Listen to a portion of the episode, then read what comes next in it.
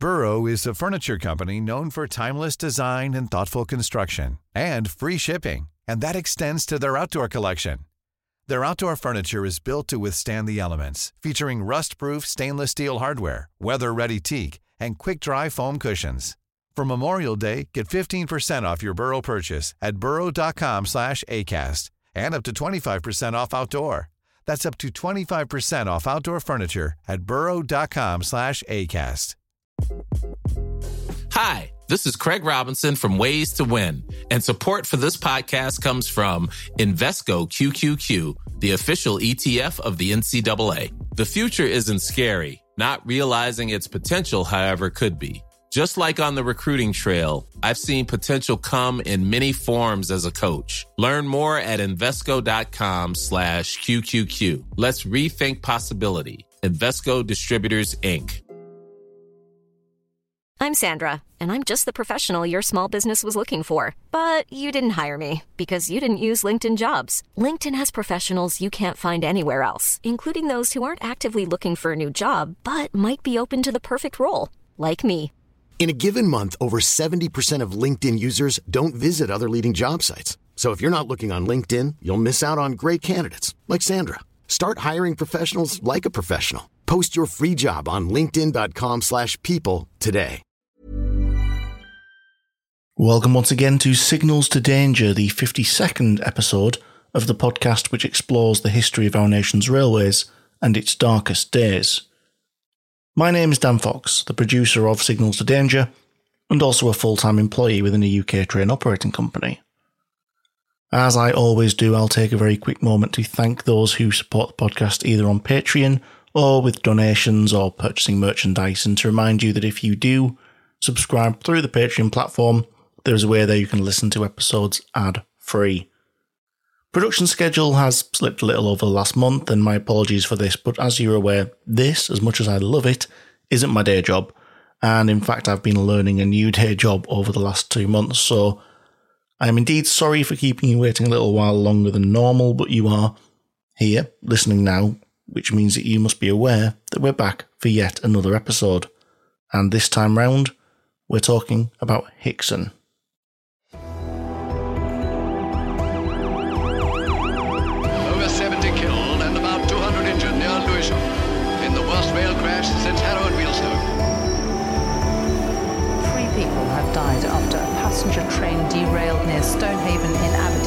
This morning and caught fire. I could feel the heat coming through the windows, and all the windows I could see were just orange, like, like the sun. 36 die in a South London train crash. Some who survived that were killed when a third train hit the wreckage. This was, in the words of the coroner, a unique set of circumstances that have resulted in catastrophic consequences.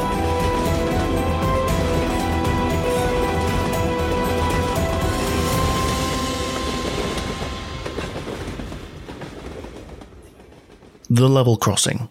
It is a major part of the history of the railway, and really is a simple concept in its most basic form. Where roads and rails meet on flat terrain, there are several options for how this intersection can be tackled. Some are expensive, and some are cheaper. The most cost effective, the one that solves the problem with the best value for money, is the level crossing. All of the other options involve some expensive engineering. If you want them to cross in a completely separated manner, bridges require either a cutting to be dug out underneath the line for the road or for an embankment to be built up either side for the roads to rise up and out of the way of the railway. Tunnels are essentially the same issue, with much more engineering involved, and quite frankly, they're rarely worth the cost to pass underneath even four tracks of a main line. No, the level crossing is in fact the simplest and cheapest way to undertake these crossings, and over the years of the railway's expansion, they spread and spread almost as quickly as the railway itself. While it feels inherently dangerous to bring road and rail together, we know from our own experiences that these are rarely, I won't say never, but rarely left completely open and unobstructed. In fact, as far back as 1845, the Railway Clauses Consolidation Act, another catchy title for this podcast, required that these crossings should always be manned and gated, and that these gates would normally be closed against the road, keeping the railway segregated and fenced off from those poor innocents on the highway who might stumble into a dangerous place. And actually, this does seem sensible for two reasons. Firstly, trains are far harder to stop. For all of the reasons that we've previously discussed on this podcast, including their incredibly high weights and the low friction between rails and wheels, just to name two examples. And actually, because in 1845, private car use wasn't exactly the concern that it is today. There was a provision within this Act, though, that the default opening to the rails could be changed at each crossing where required. And for very obvious reasons, over the intervening period, crossing by crossing, this was issued for nearly every busy level crossing where the gates were interlocked with protecting railway signals. This meant that it was done in such a way that the signals could only be set for clear for trains after the gates had been shut against the road. Not every crossing had this protection, however, but by 1966, of around 2,500 crossings, just over 500 weren't interlocked with the signalling system.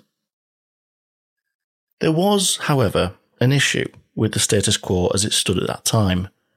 Even though roads would be the default setting of these crossings, the existence of them was still having a substantial impact on the flow of road travel.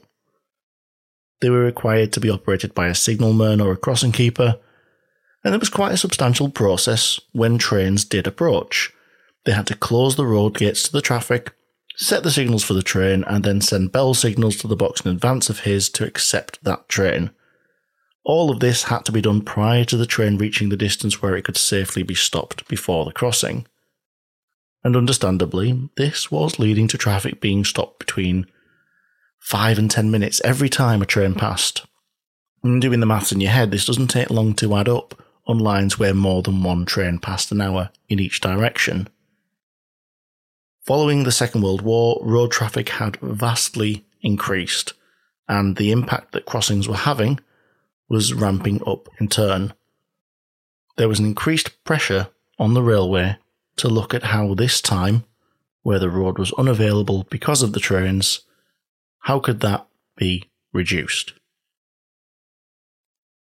And that wasn't the only issue, as we hear about all too often on this podcast, money came into the equation as well. Employment law and other societal changes meant that the busiest crossings were now requiring three shifts a day to man, and at some of them, this was equating to a cost of around £3,000 a year. Which doesn't really sound like a big amount of money, but bear in mind that in 1956, this was the equivalent of nearly £100,000, and then multiply that by the number of crossings which required that amount of manning, and then smaller amounts but still significant amounts for all those crossings that didn't quite have to have that many shifts. It was certainly worth British Railways, and the industry, in fact, doing some investigations as to how to reduce that cost burden. And the investigations did indeed take place, with a key aspect of them taking the form of somewhat of a field trip. A joint working party, comprising of and led by members of the Rail Inspectorate, was to visit France, Holland, and Belgium to go and observe the relatively new addition to their respective railways automatic half barrier crossings, or as we know them nowadays, AHBCs. The AHB consists of barriers and lights, but the barrier only covers the entry lane on each side of the road, and not the exit lane.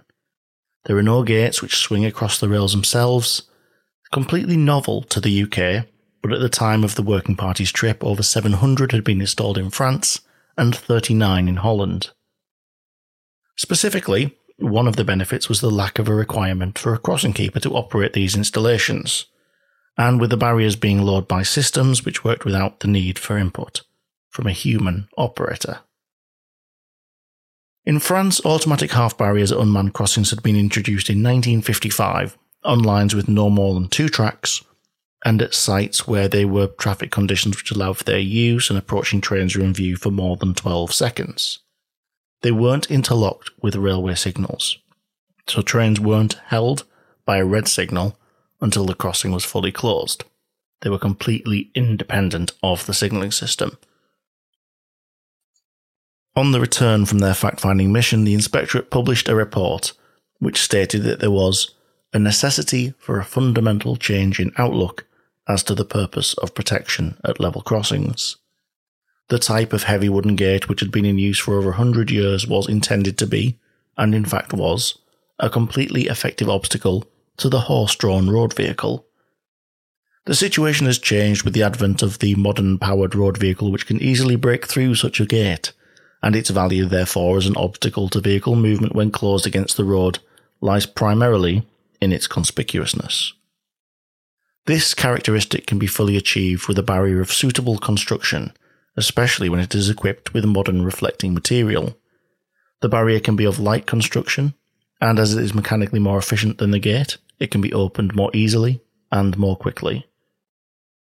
The report went on to say that with the introduction of lifting barriers at level crossings, and in particular if automatic half barriers are to be adopted, the principle must be recognised that it is the responsibility of the individual to protect himself from the hazards of the railway, in the same way as from the hazards of the road. The automatic half barrier equipment, which has been developed in recent years on the continent, has undoubtedly been successful. We believe that this type of protection, which has also been in use in the USA for some years, will prove to be safe in this country.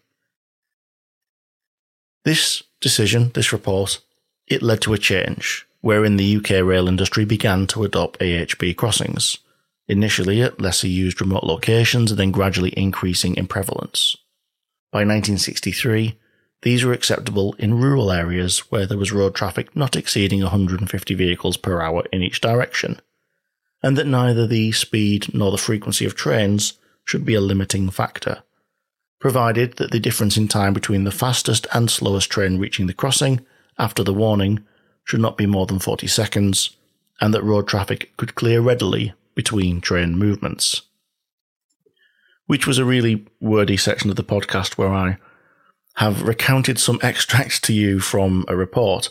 Um, but let's take a slight detour to be more in kin with how we normally do things and talk about how these crossings actually work. We've used the word automatic quite a lot, but what does that actually entail? Well, the descent of the barriers, that's initiated by an approaching train. At a distance 24 seconds away, based on the fastest trains, it strikes a treadle. This is a switch that's operated by the passage of the train's wheels. And at the same time, it also completes at some locations an electric circuit through the rails like a track circuit. At that point, two sets of twin red lights at each side of the crossing flash, and an alarm bell rings for 8 seconds and at that point, the half barriers begin to descend. It takes them another 8 seconds to reach the horizontal and be blocking the road, and then 8 seconds after that, the train arrives on the crossing. So, set up in that way, the system of automatic protection at automatic crossings allows road traffic no more than 24 seconds warning before the fastest train will be upon it. But that time frame was deemed as being sufficient by those in charge of making the decisions. By 1968, British Rail BR had 207 crossings automatically operated in this way, reliant on the movement of trains to activate them, with no interlocking of signals. One of these was located on New Road, just to the west of the village of Hixon.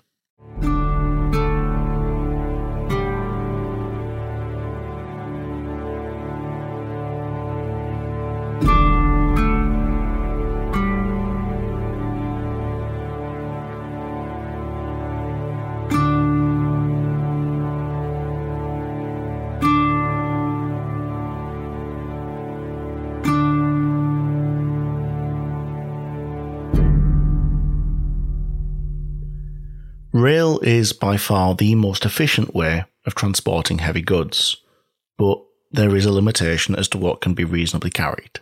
Loading gauge doesn't allow everything to fit under bridges, through tunnels, or even alongside other trains passing wagons carrying any oversized loads. Road transport has a very real role to fill in the terms of fulfilling those needs of oversized transportation. Even nowadays, and it was as true in 1968 as it is now. For this reason, today's story will not start with describing the makeup and journey of a train, but rather a road vehicle, specifically one designed to transport one of these oversized loads. Owned by hauliers Robert Wynn and Sons, the vehicle in question was nothing short of a beast. The main component of this contraption was a strengthened 32 wheel trailer, which had two banks of 16 wheels arranged on bogies. Slung between these bogies was a platform hanging down low close to the road level on two swan neck connections, so they came up from the ends of the trailer and out over to the centre of the bogies where it was carried between them. The trailer actually had a cabin to its rear, which allowed the steering on the trailer to be controlled by a steersman. Of course, it is only a trailer, and so it must be moved by the means of something else, Quite often on these oversized loads, that power comes from both ends, and in this case, it was no different.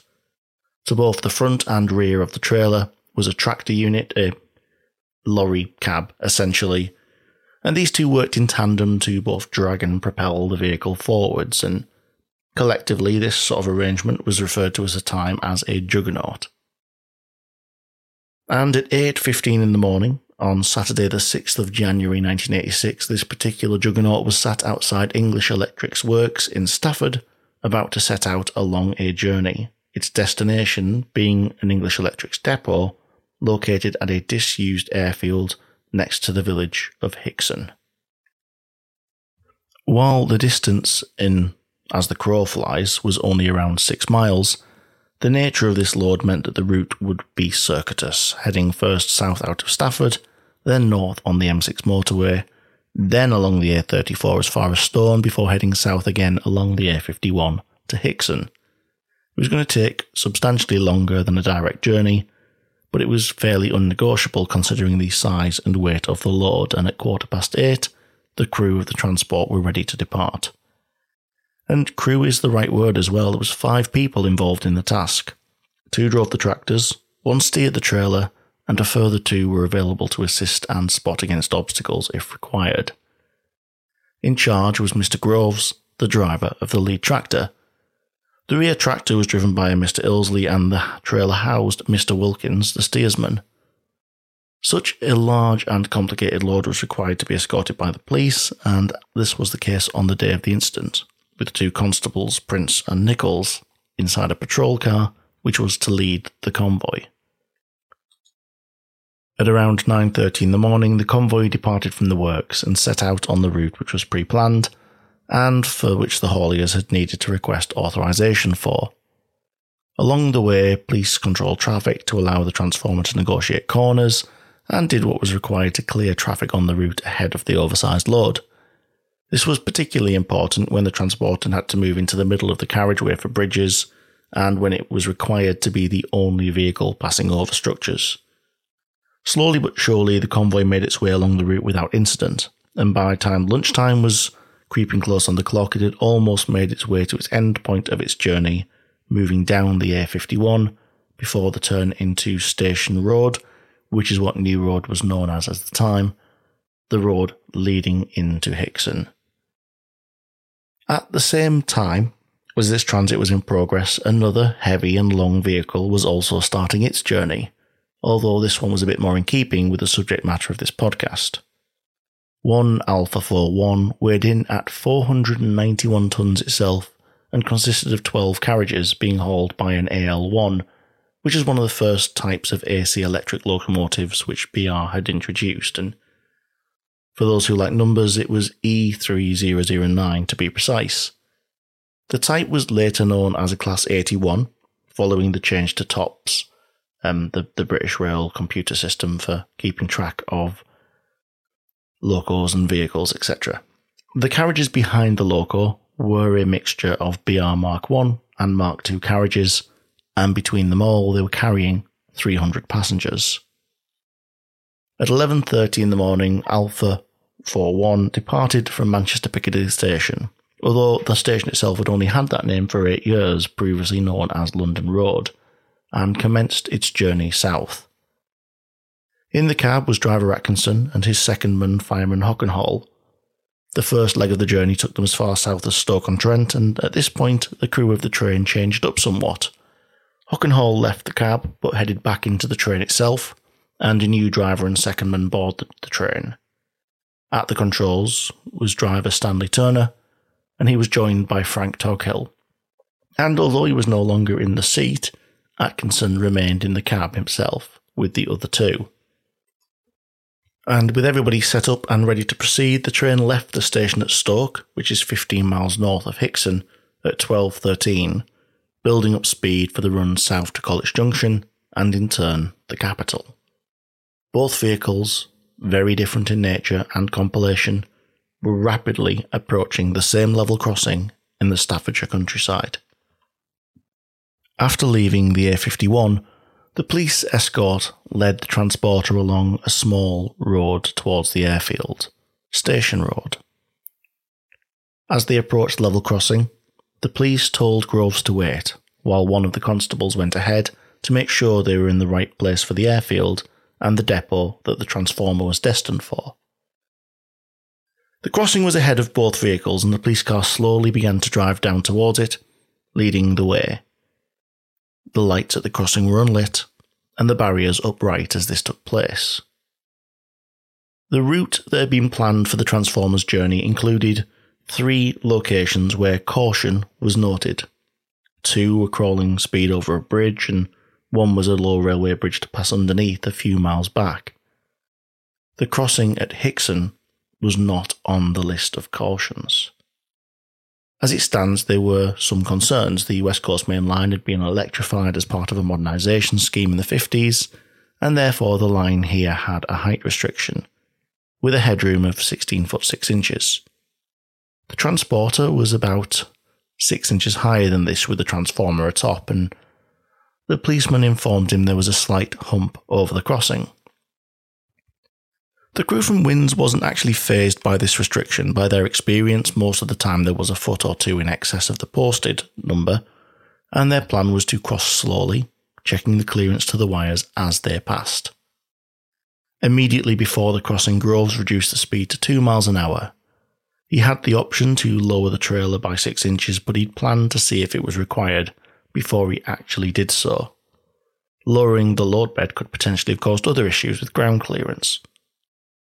Wilkins, in the cab on the trailer, climbed up to the roof of that cab and assessed there as being sufficient clearance above before the transformer reached the overhead line equipment. With this done, he climbed down to the road and started to walk alongside the juggernaut as it started to traverse the crossing along with two other members of the crew. At the breakneck speed of two miles an hour, the cumbersome vehicle began to lurch over the crossing with the lead tractor creeping over both lines and off the other side. The bulk of the transformer now straddling the line and the rear bogie of the trailer just about to pass the barrier leading into the crossing. The crossing itself was only a fraction of the length of the juggernaut, and there was still quite a bit of vehicle to get across. Which is why what happened next was so problematic.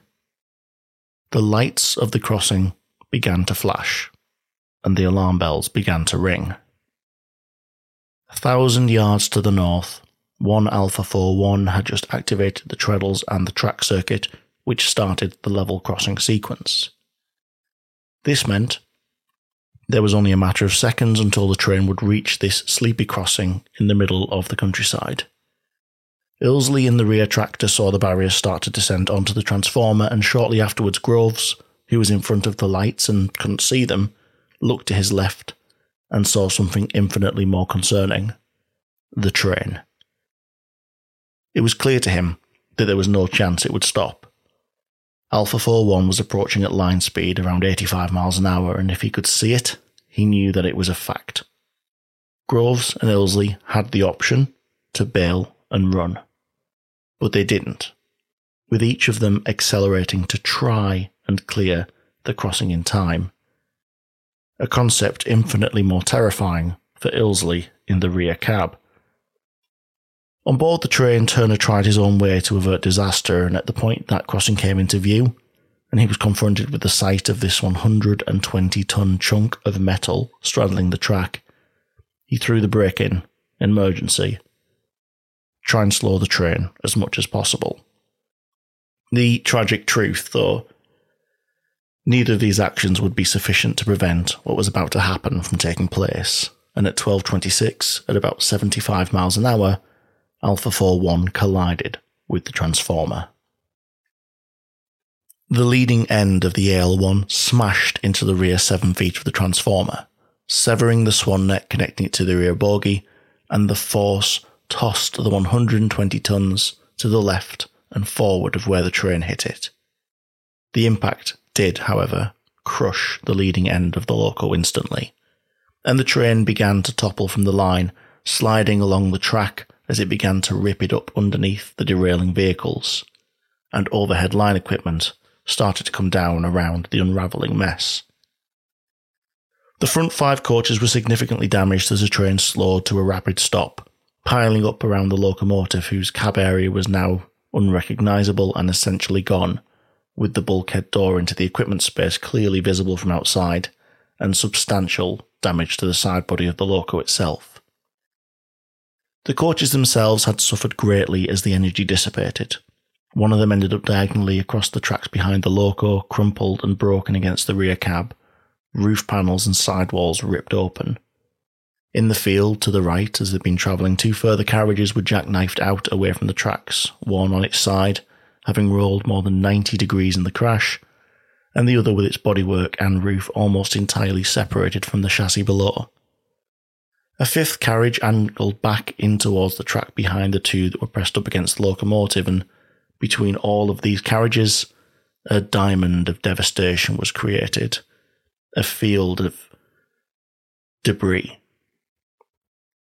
the remaining carriages of the train, seven of them, lay more or less in line with the first three in various states of derailment, two of which lying against the transformer itself, which, despite the force of the impact, had only moved around 20 yards or so from the crossing. Testament to the weight of the load when components of the trailer itself had actually been thrown 40 metres further than the loco came to rest. It only took a matter of seconds for the train that had been travelling at 85 miles an hour on approach to the crossing to come to a shuddering halt, and in the process it was almost inevitable that lives would have been ended. To limit that number, a fast response was needed to make sure that help was summoned as soon as possible. Train crew are normally that first port of call, but unfortunately and somewhat expectedly, all three men who'd been travelling in the leading cab of the train had been killed likely instantly, such was the speed of the unstoppable train when it impacted the almost immovable transformer. Luckily, for those on board though, there were already emergency services on the scene when the collision took place. Though I imagine they were somewhat perturbed by the role they may have played in the incident, the police officers in the escort car immediately radioed news of the incident to the force control room, and as a result, rescue work began swiftly. In less than 20 minutes, the first ambulances were arriving at the scene, accompanied by doctors who were ferried in on police and army helicopters, and the fire brigade who arrived on scene two minutes before them. By 1 pm, the first of the casualties from the wreckage made their way to hospitals in the area, and by 25 to 2, the last of the casualties, which the services described as easily accessible, were extricated from the wreckage, with the final injured passenger arriving two hours later in hospital. Beyond this, it was down to the grim task of recovering bodies, with the last passengers removed at 1650 and the bodies of those in the driving cab at 11:30 at night. The toll of the crash was not to be unexpected considering its violence, and could indeed have been even higher as it was. Eleven people lost their lives, the three railmen from the cab, and eight of the passengers who'd been travelling in the train behind them, Miraculously, nobody from the Haulier's crew was included in the toll. Answers were required. This, the automatic half barrier, was a new technology which was supposed to be safe enough for our railway. But now 11 lives had been lost at a tragic incident in the peaceful Staffordshire countryside.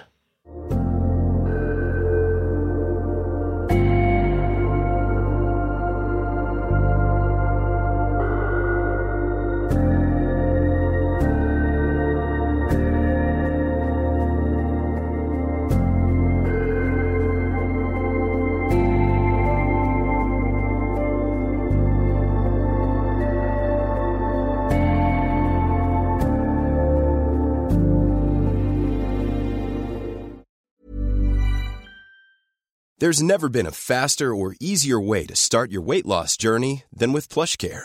PlushCare accepts most insurance plans and gives you online access to board-certified physicians who can prescribe FDA-approved weight loss medications like Wegovy and Zepbound for those who qualify. Take charge of your health and speak with a board-certified physician about a weight loss plan that's right for you. Get started today at plushcare.com slash weight loss. That's plushcare.com slash weight loss. plushcare.com slash weight loss. Burrow is a furniture company known for timeless design and thoughtful construction and free shipping, and that extends to their outdoor collection. Their outdoor furniture is built to withstand the elements, featuring rust-proof stainless steel hardware, weather-ready teak, and quick-dry foam cushions. For Memorial Day, get 15% off your Burrow purchase at burrow.com slash ACAST and up to 25% off outdoor. That's up to 25% off outdoor furniture at burrow.com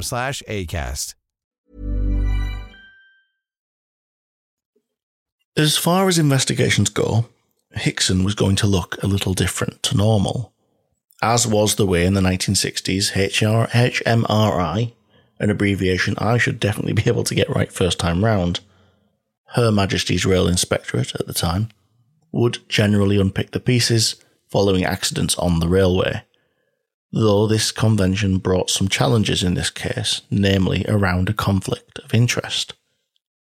Automatic half barrier crossings were clearly going to come under some scrutiny as part of this investigation.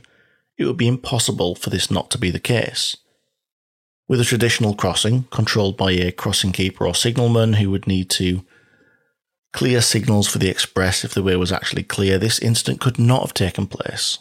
And who had a big part to play in the introduction of this brand new technology, the automatic half barrier? Well, the HMRI, of course. It was their work which had assessed the suitability for introduction on the UK network. Their personnel that had gone off to the continent to check it. And it was appropriate, therefore, that a rarely used provision of law was enacted.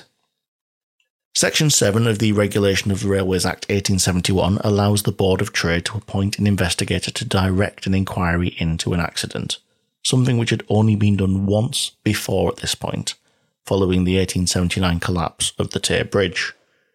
As a result, Mr. Edward Brian Gibbens QC was appointed as the investigator responsible for the inquiry, and hearings began.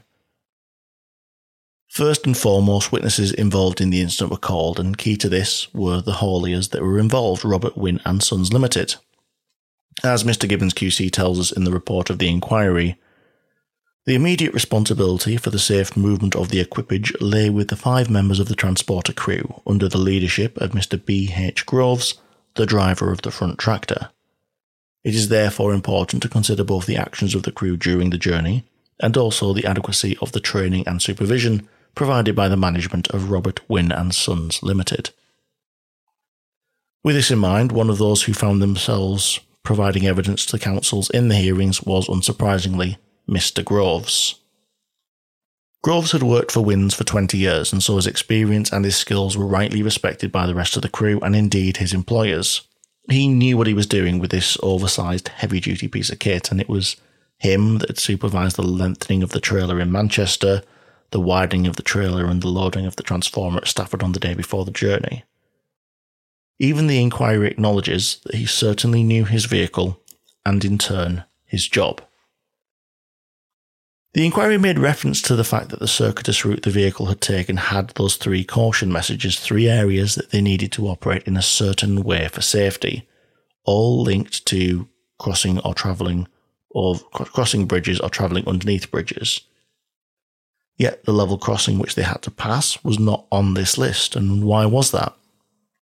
Neither Groves nor any of his crew had been to Hixon before, and the route that was planned for them and which had been approved did not mention a level crossing, so a look at the paperwork alone wouldn't include any of the staff into the fact it existed.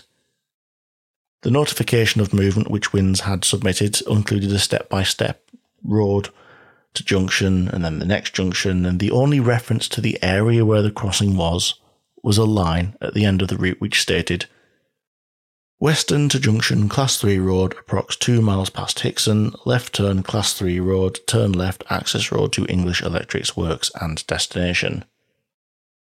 No reference to even a railway line or its overhead wires, no caution about the headroom restrictions or any special requirements to follow on this final part of the route.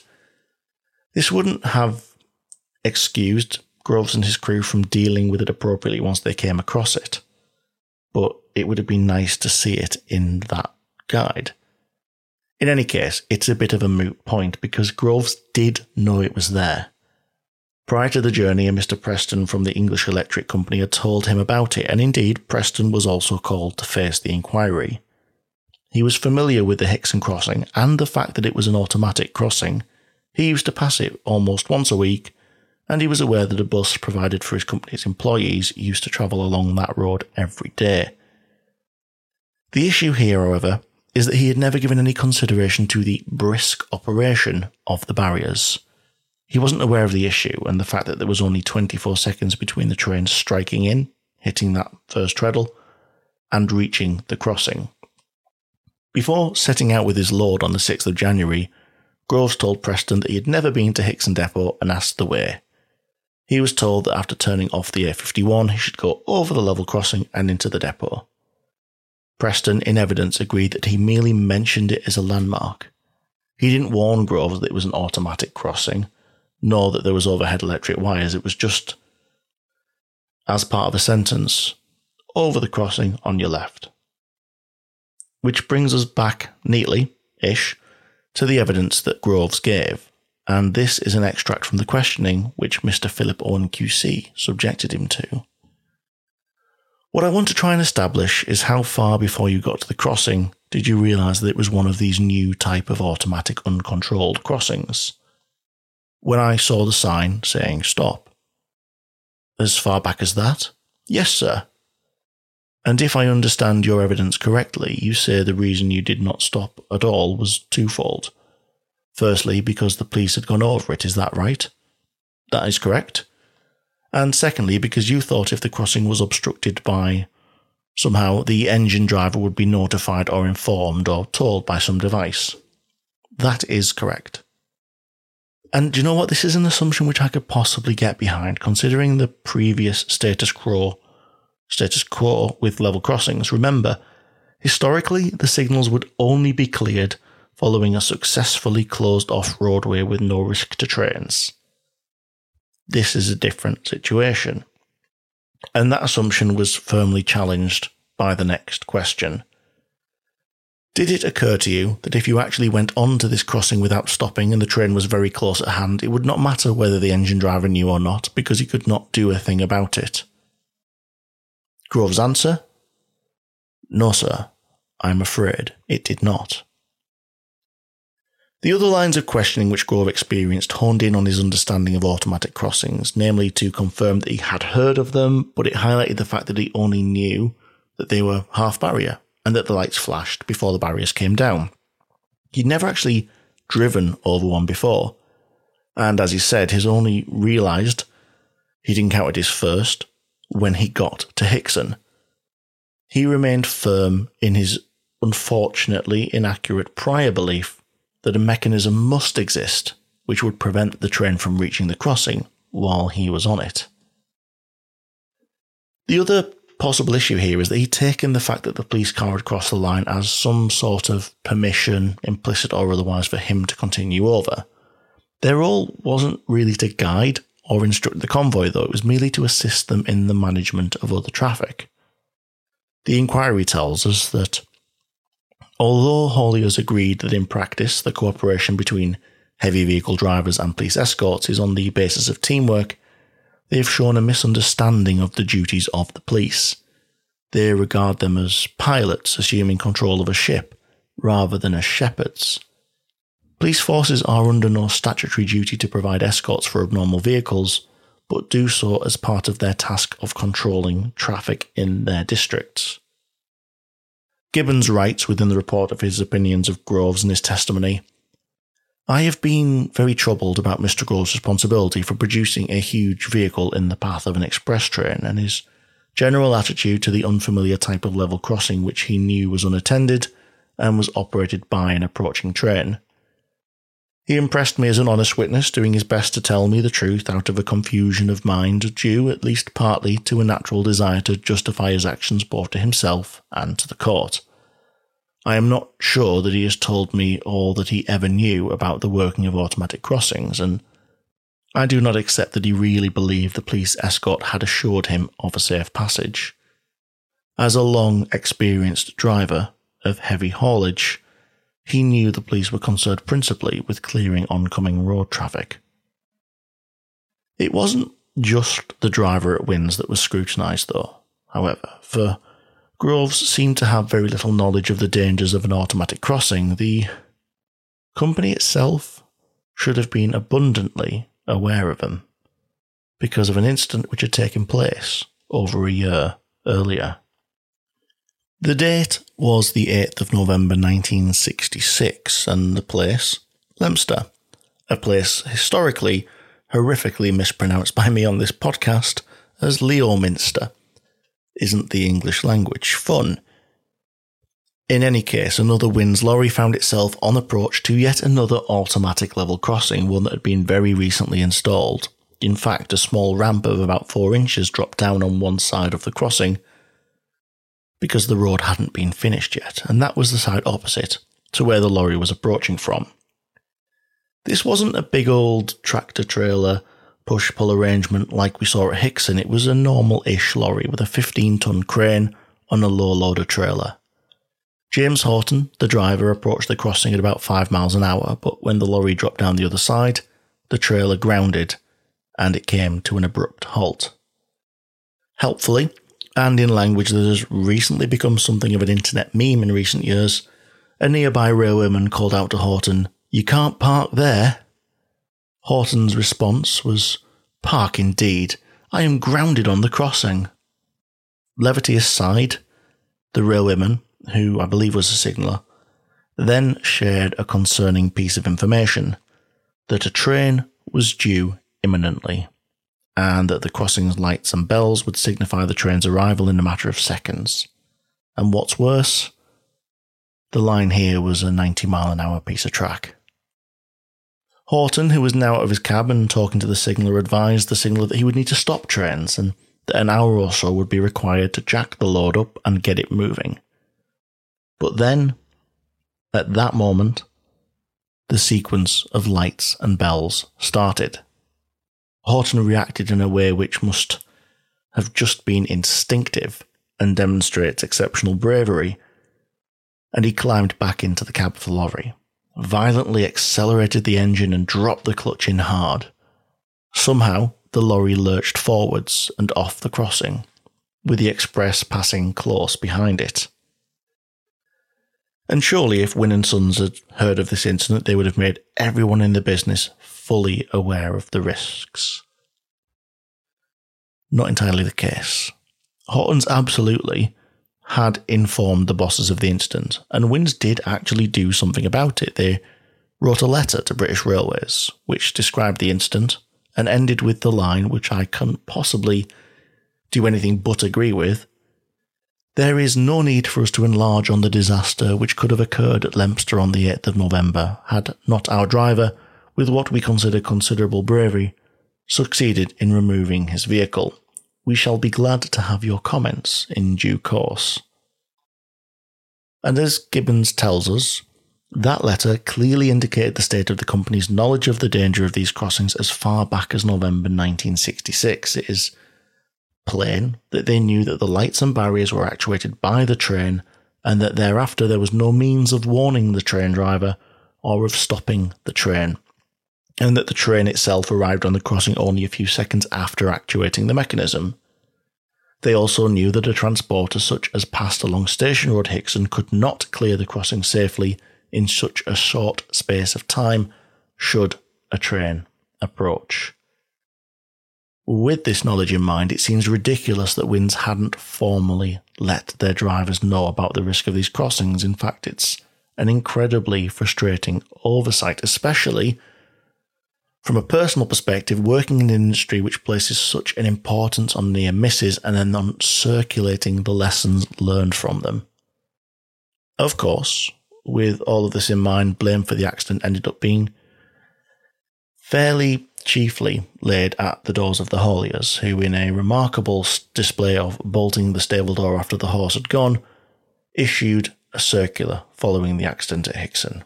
And it read Driver to note, before crossing any automatic controlled railway crossing, he must ensure that the police escort or himself contact the signal box to obtain permission to cross.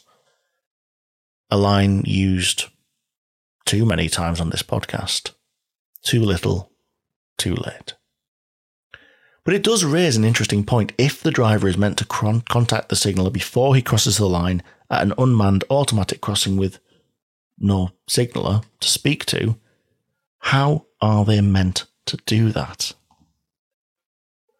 Well, incorporated in the pivot post of each half barrier erected since 1965 is a telephone connected directly to the monitoring signal box and intended for use by the public.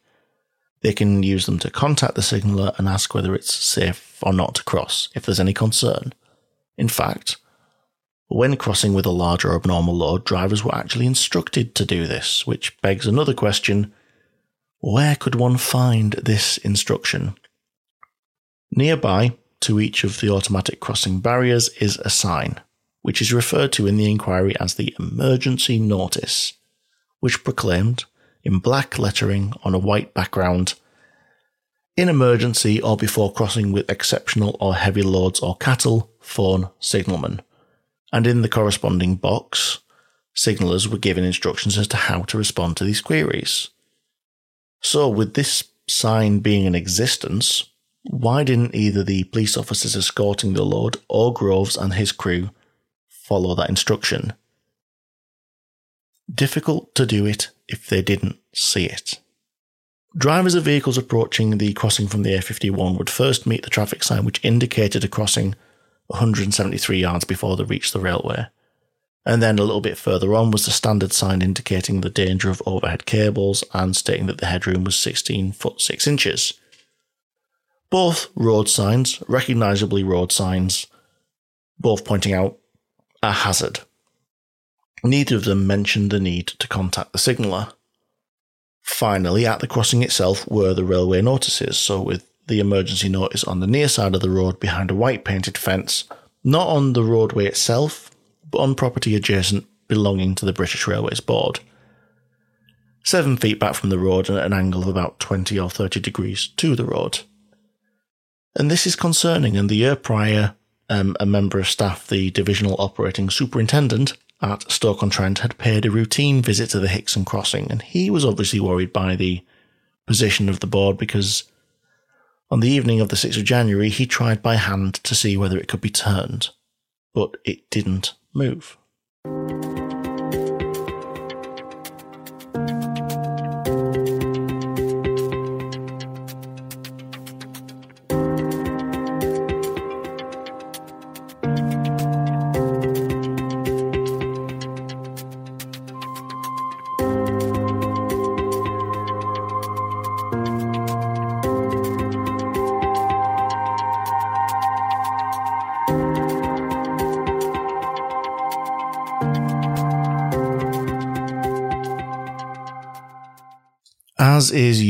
Case following instance, recommendations are often forthcoming, and this wasn't any different at Hixon.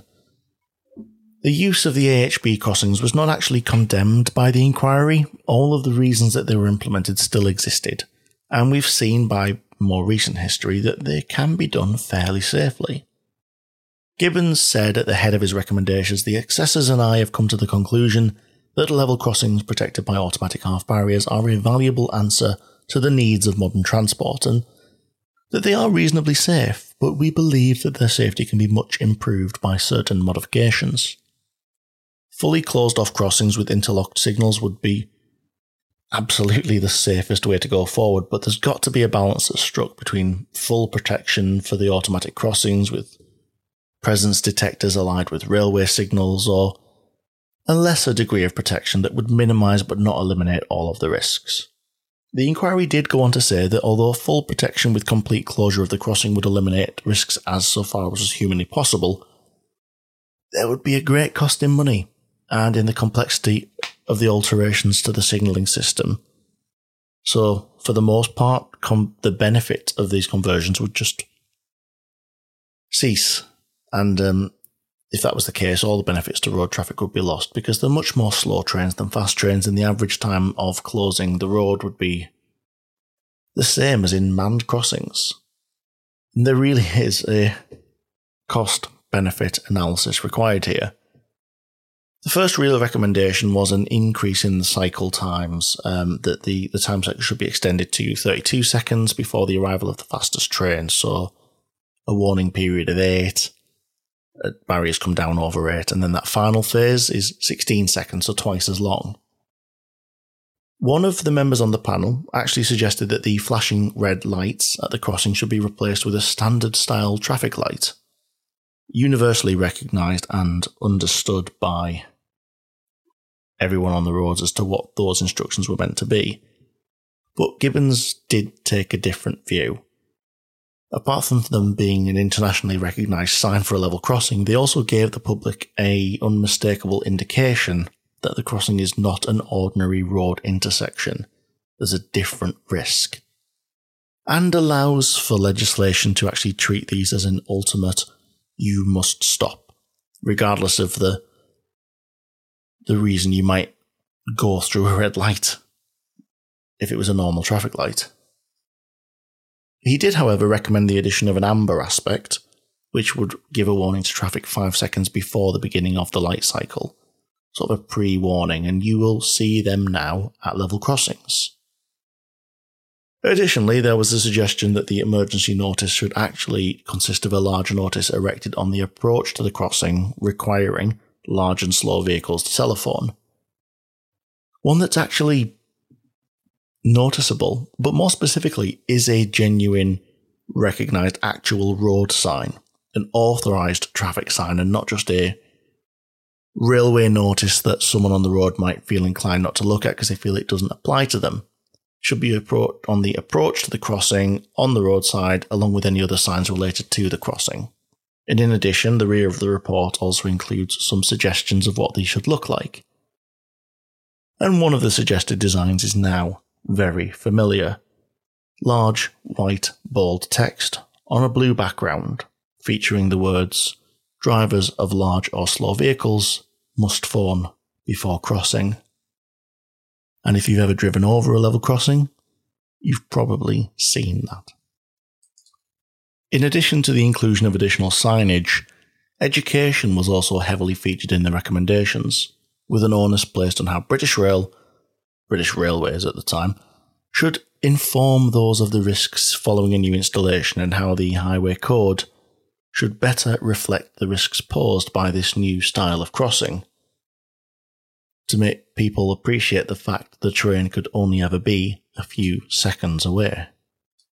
In closing out the inquiry report into Hixon, Gibbens attributes criticism where it's due, and in all fairness, very few of the players escape the scrutiny.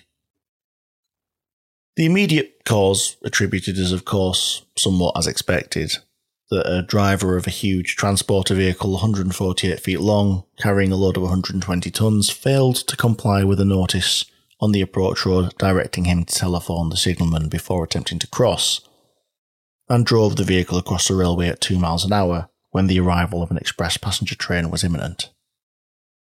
I'm not going to labour the faults laid at Grove's feet in the subsequent paragraphs, as I think we've covered that already, but also under fire is an ignorance of the workings of automatic crossings by the two officers from the escort vehicle, and it actually isn't so much a criticism of them as the fact that the chief constable and the senior officers of the Staffordshire Police failed to instruct them about the workings. And especially of the need for drivers to use the telephone because they themselves were ignorant of those matters. They'd failed to consider the possible hazards presented by automatic crossings already in the county and they hadn't read with care the explanation contained within the note that was sent to them by British Railways. There were faults as well for British Railways themselves contributing to the accident that firstly they failed to um, when they responded to the Wynns letter about Leominster, they didn't inform the haulier of the critical need for heavy transport to form the signal. They didn't impart that knowledge. In fact, the report has their response, and it's the tone isn't great. Um, there was an opportunity there to really firmly educate on a real risk, a narrowly avoided accident that could have been used to prevent this very real one. They actually undertook uh, local publicity campaigns when they were opening up these barriers as well. These these level crossings when they were installed, they they wrote things out to people in the nearby area. They published leaflets, but they didn't feel the need to send any information directly to heavy haulage contractors, and there weren't exactly many firms in the country that were undertaking this kind of work. It's very specialised, and Wynns and Sons were one of the big players it would have taken very little effort to target those businesses directly. Also taking fire was the Ministry of Transport because they'd failed to consider that additional precautions were needed for slow moving vehicles, and they'd made a policy decision that said that level crossings weren't required to be included in the special traffic orders such as what Wynns had received before their journeys. Ultimately, one of the final paragraphs of the report does offer a little vindication for those who'd been on the ground on the day of the crash, stating The origin of the accident was in the failures of officers of both the Ministry of, the Ministry of Transport and British Railways in collaboration to appreciate the measures necessary to deal with a hazard of which they were aware. Improvements did follow the accident at Hinton and automatic half barrier crossings, AHBCs, they were safer as a result.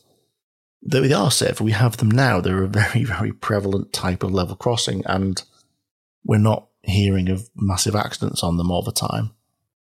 But the rate of installation did slow following the incident, with over, well, there was over 200 of them in at the time of the accident at Hixon, but there was only 27 that were installed, and commissioned in the 10 years following.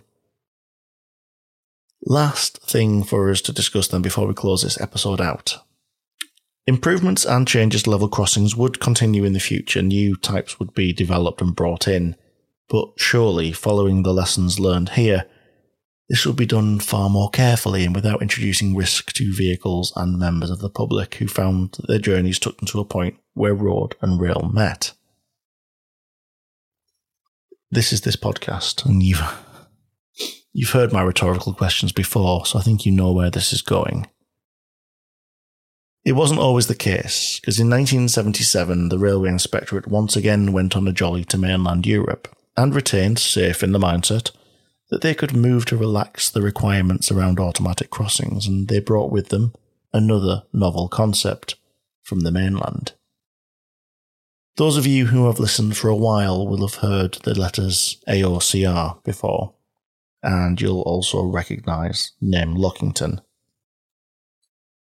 If removing the full width gates and replacing them with half barriers was a shock to the country's collective system, then the AOCRs were even more so. These are automatic open crossings remotely monitored. The open in there means there are no barriers at all when a train approached, warning lights at the crossing flash, the ubiquitous yod alarm, the sound we all recognise from level crossings, would sound, and around 30 seconds later, the train would just pass through the crossing. The absence of barriers in the sequence is what made them so different from the vast majority of what we've seen before, and even from the AHBs, which had come before them. The design allowed for an open crossing with no physical barrier, despite the fact that they could be placed on lines that were up to 75 miles an hour. And, as with the AHB, these crossings weren't interlocked with signals. On the 26th of July, 1986, a passenger train departed Bridlington heading for Hull, and it was destined to cross over one of these fairly new AOCR crossings.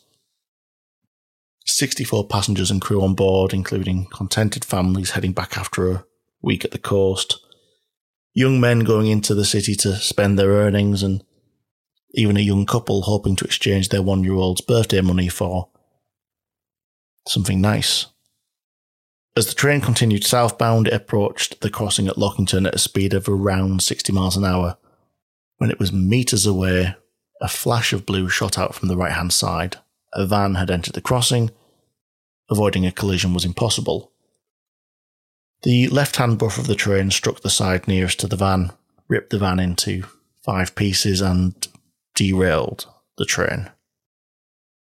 The immediate result of Lockington, which I actually wrote about back in 2021 for an issue of Rail magazine, just a little plug if you happen to have a 2021 issue of Rail lying around to go and read that.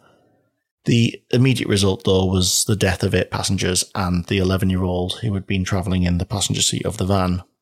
But the longer term was a review into the use of the new technology and the findings from that review, let's just say that most of the AOCRs were then turned into AHBs. And actually, if you wanted to go and see this very unusual and strange type of crossing, your options are very limited. There's only one example of an AOCR that can be found now, and that's on the remote and far less frequently travelled Aberdeen to Inverness line. So, what became of the level crossing at Hixon on the busy West Coast Main Line? Well, in 2002, Network Rail spent £2 million to make the safest improvement possible to it. They closed it and they built a bridge. The memory of this incident, however, won't disappear with the crossing gone. There's a memorial to those who lost their lives that can be found in the village churchyard, and even as recently as in August 2021, Cross Country named one of their Voyager units Hixon, to commemorate the incident. My final thought then for today progress is important for the railway. Modernisation is key to that, and yes, saving costs in an ever increasingly expensive world has got to play a part. But it should never be at the expense of safety. Never. Lockington and Hixon before it are prime examples of exactly what happens when full and complete consideration is not given to the weakest part of introducing a new system. How well the protections put in place survive their first interaction with the people who need to use it.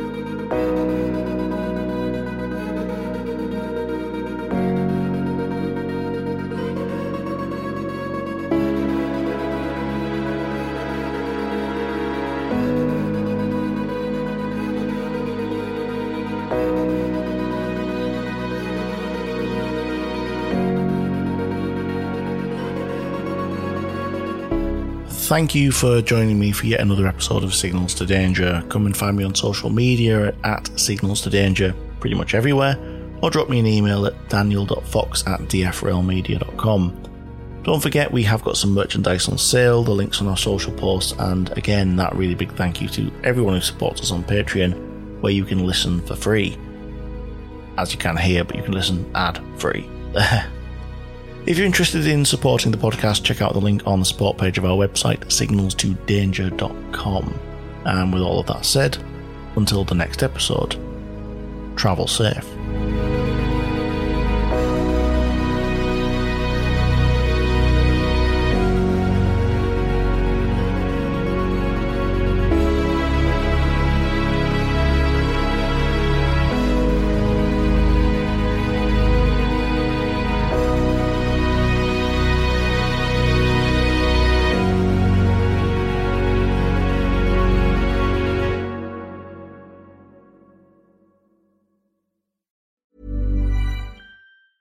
Planning for your next trip?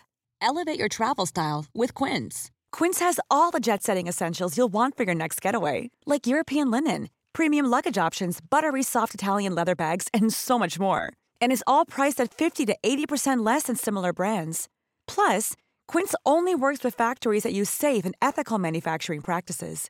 Pack your bags with high-quality essentials you'll be wearing for vacations to come with Quince. Go to quince.com slash pack for free shipping and 365-day returns.